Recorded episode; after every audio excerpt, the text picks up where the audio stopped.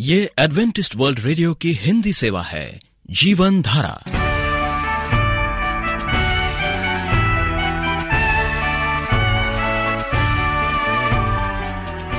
कार्यक्रम जीवन धारा सुनने वालों को प्यार भरा नमस्कार।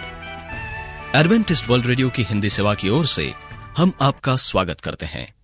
आइए, आपको इस 30 मिनट में प्रसारित होने वाले कार्यक्रमों की जानकारी दे दें। आज बच्चे कहानी सुनेंगे कहानी के बाद एक गीत और फिर कार्यक्रम के अंत में पवित्र शास्त्र, यानी बाइबल से परमेश्वर का वचन होगा। तो श्रोताओं, आइए बच्चों की कहानी सुनने से पहले इस गीत को सुनते हैं।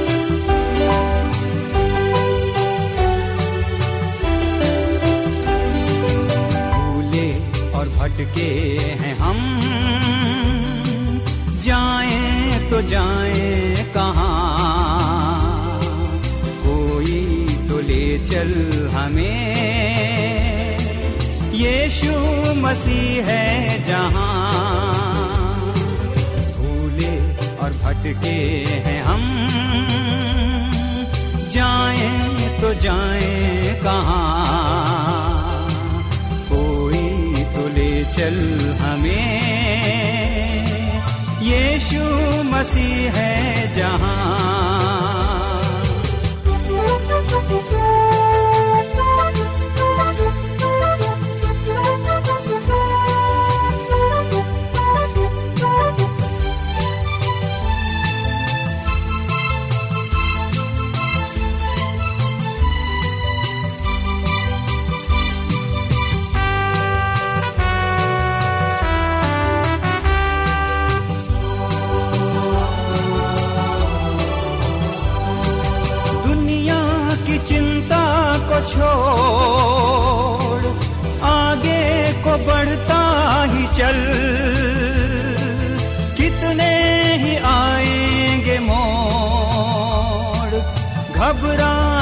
बढ़ता ही चल। दुनिया की चिंता को छोड़, आगे को बढ़ता ही चल।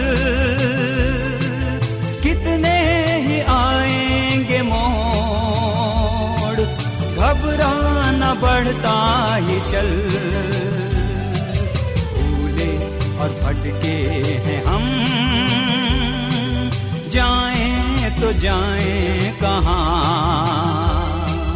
कोई तो ले चल हमें। यीशु मसीह है जहाँ।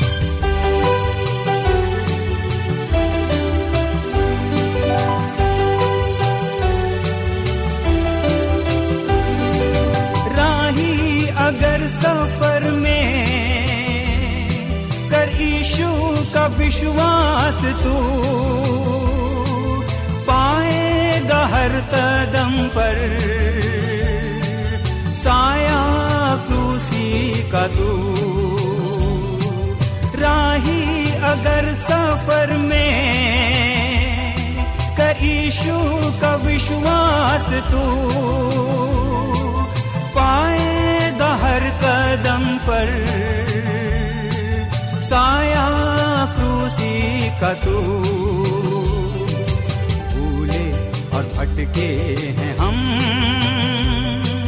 जाएँ तो जाएँ कहाँ। कोई तो ले चल हमें। यीशु मसीह है जहाँ।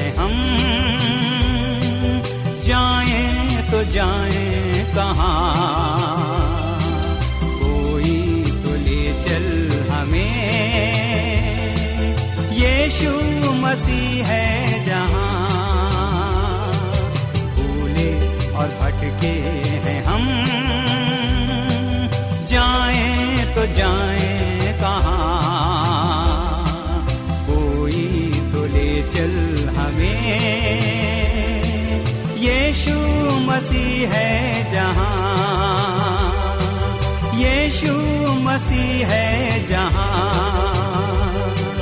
यीशु मसीह है जहाँ। प्यारे बच्चों, उषा आंटी का आपको नमस्कार। महात्मा गांधी अपना जन्मदिन बड़ी सादगी से साबरमती आश्रम के कार्यकर्ताओं के साथ मिलकर मनाते थे। एक बार सेवाग्राम के लोगों ने उनका जन्मदिन अपने यहाँ मनाने का फैसला किया। जन्मदिन पर बड़ी संख्या में वहाँ के लोग गांधी जी को मुबारकबाद देने पहुँचे। सेवाग्राम में गांधी जी का जन्मदिन मनाया जा रहा है। यह सोचकर कस्तूरबा गांधी पास के गाँव से कुछ दिए ले आई। जब गांधी जी प्रार्थना सभा में पहुँचे तो वहाँ देसी घी के दिए जलते देखकर वह चौंके, मगर उन्होंने कुछ नहीं कहा। प्रार्थना खत्म हुई तो गांधी जी ने पूछा, ये दिए कौन लाया है? बा ने कहा, पास के गाँव से खरीद कर लाई हूँ। गांधी जी ने फिर पूछा, और यह घी कहाँ से आया? बा ने कहा, वह भी गाँव के एक किसान के यहाँ से लाई हूँ। गांधी जी दुखी मन से बोले, आपने ये अच्छा काम नहीं किया। माँ कुछ समझ नहीं पाई। उन्हें चुप देखकर गांधी जी ने फिर कहा, आप तो जानती हो कि देश के लाखों किसानों और मजदूरों को सूखी रोटी भी मसर नहीं होती। खाने की बात तो छोड़िए। उन्हें तो देसी घी देखने को भी नहीं मिल पाता। इस हालत में हमारे जन्मदिन पर देसी घी का दिया जले, यह देश के लोगों के साथ अन्याय है। देसी घी के दिए जलते देखकर तभी सुख मिलता जब देश के सभी बच्चों को दूध घी खाने को मिले। मुझे तो आश्चर्य है कि आपकी आत्मा ने आपको ऐसा कार्य कैसे करने दिया? बा को गलती का एहसास हो गया। उन्होंने कहा, अब ऐसी गलती नहीं होगी। तो बच्चों, आपको ये कहानी अच्छी लगी? फिर मिलेंगे। नमस्कार। आप एडवेंटिस्ट वर्ल्ड रेडियो का जीवन धारा कार्यक्रम सुन रहे हैं।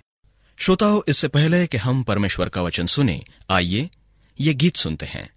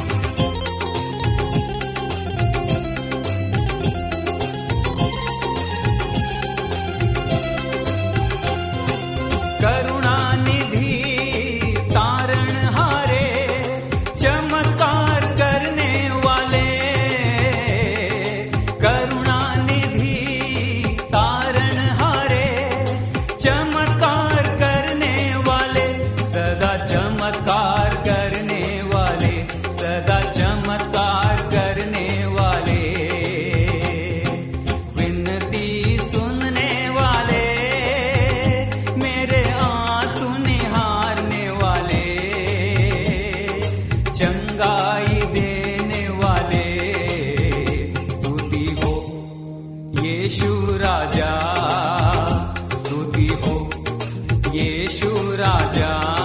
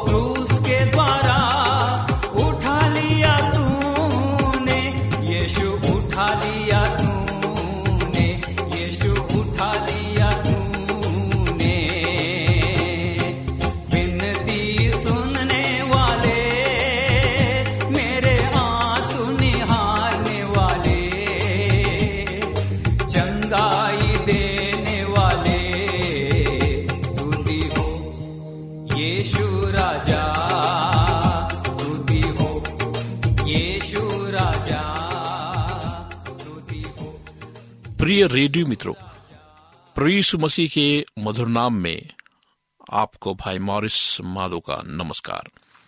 मित्रों, शेक्सपियर ने लिखा है, एक रेखा है हमारी दृष्टि से परे, जो हर मार्ग को पार करती है। वो है परमेश्वर के धीरज और उसके क्रोध के बीच की छिपी सीमा रेखा। परमेश्वर के लोगों पर एक भारी संकट आने वाली है। संकट सारी पृथ्वी पर आ रही है। सारे युग का सबसे महान संघर्ष हमारे ठीक सामने है। दैनियल बारह अध्याय एक पद में लिखा है, उस समय मिकाइल नाम बड़ा प्रधान जो जाति भाइयों का पक्ष करने को खड़ा रहता है, वो उठेगा तब ऐसे संकट का समय होगा, जैसे किसी जाति के उत्पन्न होने के समय से लेकर अब तक ना हुआ होगा। परंतु उस समय तेरे लोगों में से जितने के नाम परमेश्वर के पुस्तक में लिखे हुए हैं, वे बच निकलेंगे। प्रकाशित वाक चौदह, नौ, दस वचन में दी गई पशु के चिन्ह के विरुद्ध महान चेतावनी देने का काम समाप्त हो जाएगा। और जब सब लोग अपने अपने मनों में निर्णय कर लेंगे, तब दया का समय समाप्त हो जाएगा। परमेश्वर के लोगों पर पवित्र आत्मा भरपूरी से उढेल दिया जाएगा, जिससे प्रभु के सम्मुख से आनंददायक समय आए। तब वे आने वाले कठिन, कष्टदायक परीक्षा के लिए तैयार होंगे। तब उन पर जीवते ईश्वर की छाप दी जाएगी। अंत में दुष्ट लोगों को उनके चुने हुए स्वामी के हाथ छोड़ दिया जाएगा। उन्होंने ईश्वर की दया को ठुकरा दिया है। उसके प्रेम की उपेक्षा की है। उसकी व्यवस्था को रौद डाला है। अब शैतान के क्रोध से असुरक्षित, उन्हें उसकी शक्ति से बचने की कोई जगह नहीं है। तब शैतान सारे संसार को एक अंतिम संकट में ढकेल देगा, जैसा कि दैनिल बारह में दिया गया है। इस विद्रोही पृथ्वी पर परमेश्वर के क्रोध का अंतिम सात विपत्तियों के रूप में उडेल दिया जाएगा। जैसा मिस्र देश में दस विपत्तियाँ उन देवताओं पर पड़ी, जिनकी वे पूजा करते थे, वैसे ही अंतिम सात विपत्तियाँ उन पर पड़ेगी जो पशु की और उसकी मूर्त की पूजा करेंगे। जब हम इस अति विशाल विषय का अध्ययन करेंगे और सारे चित्र को ठीक से देखने की चेष्टा करेंगे तो हम जानेंगे कि परमेश्वर का अत्यंत न्यायी और अत्यंत दयालु है। तथा वे जिन पर ये विपत्तियाँ पड़ेगी, कितने आज्ञाकारी और घृणित है। कि सारे विश्व में कोई ईश्वर को इस कार्य के लिए दोषी नहीं कहेगा। प्रकाशित बाग सोलह, नौ वचन में एक स्वर्गदूत ने कहा, तू न्यायी है। तूने ये न्याय किया है क्योंकि उन्होंने पवित्र लोगों और भयस्वक्ताओं का लहू बहाया और तूने उन्हें लहू पिलाया क्योंकि वे इसी योग स्वर्गीय व्यवस्था के विरुद्ध कानून पास कर दिया गया है। और परमेश्वर के आज्ञाकारी लोग सताए गए हैं ठट्टों में उड़ाए गए हैं, मृत्यु दंड दिए गए हैं, और मैंने मंदिर में किसी को ऊँचे सबसे उन सात स्वर्गदूतों से यह कहते हुए सुना कि जाओ, परमेश्वर के प्रकोप को, सातों कटोरों को पृथ्वी पर उंडेल दो। सो पहले ने जाकर अपना कटोरा पृथ्वी पर उंडेल दिया और उन मनुष्यों के जिन पर पशु की छाप थी और जो उसकी मूर्त की पूजा करते थे, एक प्रकार का बुरा और दुखद फोड़ा निकला। प्रकाशित भाग सोलह उसके एक और दो वचन में लिखा है, पूरे शरीर में फोड़ा निकलने से कैसे लगता है क्या आप इसका अनुमान लगा सकते हैं? ध्यान दीजिए कि ये अति दुखदायी फोड़े केवल उनको सताएँगे जिन पर पशु की छाप है और जो उसकी मूर्त की पूजा करते हैं। ऐसे होने पर क्या दशा होगी जब समाचार पत्र में ऐसी भयभीत करने वाली महामारी को समाचार दिया जाएगा? तो क्या आप अपने मन में इसकी कल्पना कर सकते हैं कि वे कितने भयंकर होंगे। पछताप करने एवं ईश्वर से क्षमा की प्रार्थना करने के बदले ये भयानक फोड़े उनको ईश्वर की निंदा करने के लिए उकसाएगा और दर्द के भार से वे अपने जीव दबाएँगे। परमेश्वर को ज्ञात है कि यदि आगे उन्हें और करोड़ों वर्ष की मोहलत दी जाए, तब भी वे नहीं बदलेंगे। जब विपत्तियाँ पड़ेंगी तो आप जान लेंगे कि हर एक के भाग का सदा के लिए निपटारा कर दिया गया है। उस समय औषधि विज्ञान व्यर्थ सिद्ध होगा। क्या आप अपनी कल्पना में चिकित्साओं में और दवाखानों में फोड़े के शिकार लोगों की, भीड़ को देखकर चिल्लाते आक्रोधित हुए देख सकते हैं। ऐसे कष्टदायक कपाने वाली दर्द से कौन सी दवा छुटकारा दे सकती है? जो लोग हाल में सताए गए हैं और उपहास किए गए थे, वे अब सुरक्षित हैं। स्वर्गदूत उनकी रक्षा करता है। वे प्रभु से प्रेम करते हैं। मृत्यु तक उसके आज्ञाकारी है। अब प्रभु यीशु उनके अति निकट है। अचानक ही समाचार फैलेगा। सब पानी लहू बन गया। दूसरे स्वर्गदूत ने अपना कटोरा समुद्र में उडेल दिया। वे मरे हुए का लहू बन गया और समुद्र में रहने वाले जीवधारी मर गए। प्रकाशित पाक सोलह उसके तीन वचन में लिखा है, तीसरी विपत्ति में भी नदी का पानी लहू बन जाएगा। यहाँ जीवन धारी का अर्थ जीवित प्राणी है। क्या आपने कभी मृत आदमी का लहू देखा है? यह सड़ जाता है और द्रव से जमकर जेली के समान बन जाता है। जिन लोगों ने परमेश्वर से घृणा की थी और परमेश्वर के लोगों से घृणा की थी, उनके लोहो बहाने का प्रतीक किया था।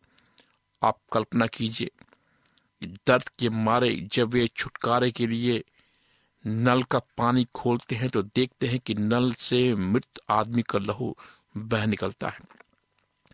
फिर मैंने बेदी से यह सब सुना हे सर्वशक्तिमान प्रभु परमेश्वर, तेरा निर्णय ठीक और सत्य है। प्रकाशित बात सोलह उसके सात वचन में लिखा है। समुद्र तट की ओर देखिए, लोग घबराए हुए हैं। उन्हें पीने का पानी कहाँ से मिलेगा? दुष्ट लोगों ने आज्ञाकारी संत लोगों का लहू बहाने की चेष्टा की थी। अब उन्हें पानी के स्थान पर लहू मिल रहा है। मित्रों, आपका परमेश्वर बचा सकता है। अगर आप उसकी दस आज्ञाओं का पालन करेंगे, दस आज्ञाएँ खत्म नहीं हुई, शैतान उस आज्ञाओं को नफरत करता है। आइए हम प्रार्थना करें। जीवित परमेश्वर, तेरा धन्यवाद हो, तेरे वचन के लिए प्रभु। जो हमने आज सीखा कि तू हमसे प्रेम करता है। तू चाहता है कि हम इन सब विपत्तियों से बचे और तेरी दस आज्ञाओं का पालन करे, जो तूने सिने पहाड़ पर मूसा को दिया था। महान परमेश्वर, हम अपने जीवन को तेरे हाथ में सौंपते हैं। तू ही हमें बचा सकता है, जब हम तेरी दस आज्ञाओं का पालन करते हैं। इस प्रार्थना को प्रवीष मसीह के मधुर नाम में मांगते हैं। आमीन। मित्रों, आप हमें इस नंबर पर भी संपर्क कर सकते हैं। हमारा नंबर है नौ छ आठ नौ दो तीन एक सात शून्य दो। नौ छ आठ नौ दो तीन एक सात शून्य दो। हमारा ईमेल आईडी है Morris A W R at Gmail dot com Morris M O double R I S A W R at Gmail dot com हमें आपके पत्रों का इंतज़ार है। परमेश्वर आपको आशीष दे।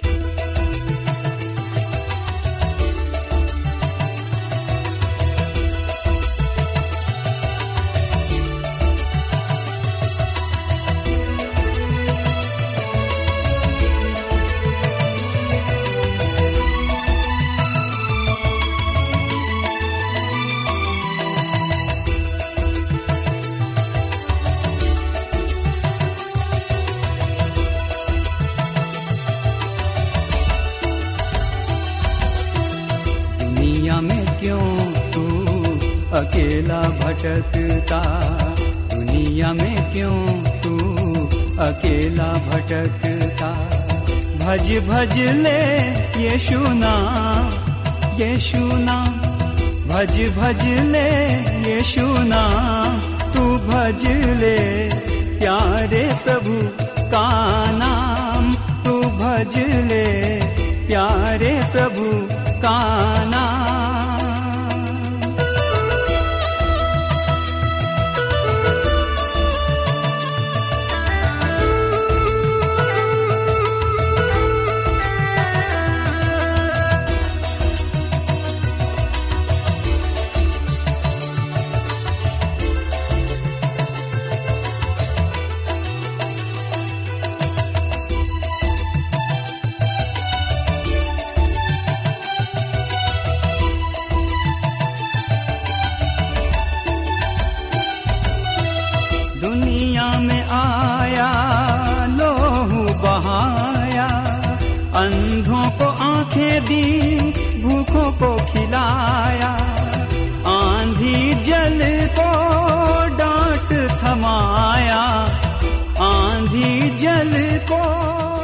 उम्मीद करते हैं आपको आज का कार्यक्रम पसंद आया होगा। आपको कार्यक्रम कैसा लगा? अवश्य लिखे। हमें आपके पत्रों का इंतज़ार रहेगा। हमारा पता है, कार्यक्रम जीवन धारा Adventist world radio, post box सत्रह, पुणे, चार एक एक, शून्य शून्य एक, महाराष्ट्र, इंडिया। श्रोताओं, अब हमारा समय यहीं पर समाप्त होता है। इसी समय इस मीटर बैंड पर आपसे फिर भेंट होगी। तब तक के लिए हमें आज्ञा दीजिए। प्रभु आपको आशीष दे।